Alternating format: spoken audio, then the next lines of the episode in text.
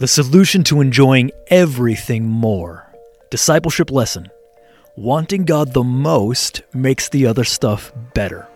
There's only so much room in our hearts. We can't love everything. We can't always be filled up with a devotion to the coolest clothes, the latest entertainment news, the hippest hashtags, the latest trends, the cutting edge software, the strengths and weaknesses of every new player on every team. We can't be filled up with devotion to those and also be filled up with fresh, filling, after Thanksgiving dinner satisfied love for Jesus at the same time.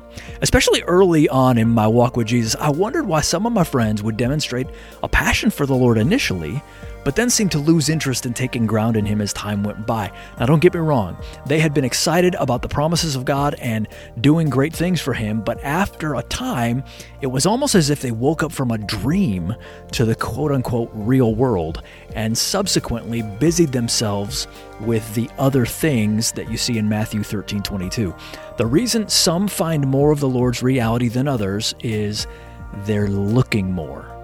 They value closeness with Him more.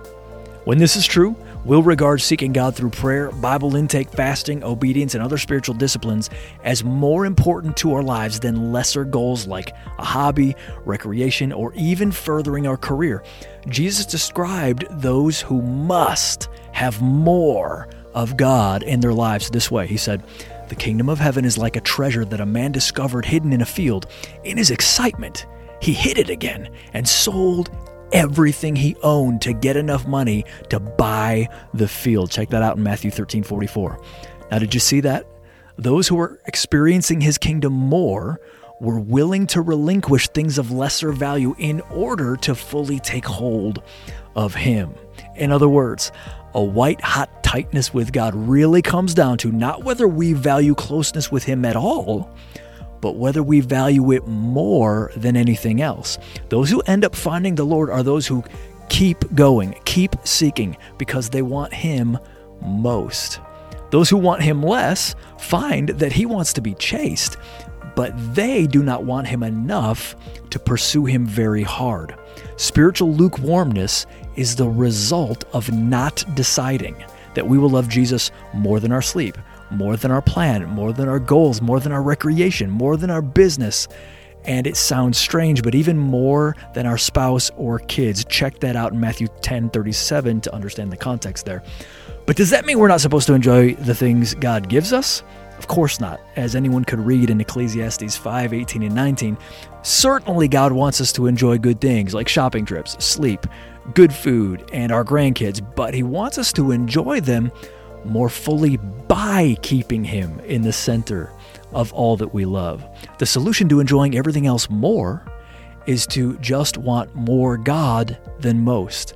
That's why it says, Psalm 37 4, delight yourself in the Lord, and He will give you the desires of your heart. This is what He wants for all of us because this is what helps us enjoy everything else more. So, what about you? Is there any place in life where you're pursuing Jesus' gifts more than his presence? Discipleship lesson wanting God most makes the other stuff better. Let's pray it.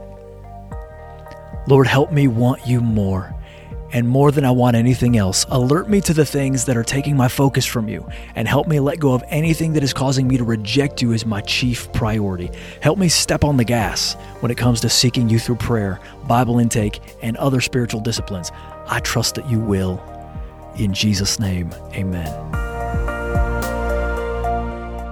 Hey, thank you so much for joining us today. If you don't have a home church and you're looking for a Bible preaching community that has its heart set on passionately knowing Jesus and being his witness in our generation, check out Fierce.church. We'd love for you to join us either digitally or in person. Also, if you're looking for leadership development related content, don't forget to check out the Fierce Leadership Podcast, available wherever you get your podcast from. Special thanks to those of you who give generously to support this ministry. It's because of you that this is possible. You can click on the link in the description to give now or visit Fierce.church for more more information. If you enjoyed this podcast, why not subscribe, share it with your friends, click on the share button, take a screenshot, and share it on social media or wherever you would share such things. Whatever challenges you're facing, I know you can make it. Don't give up.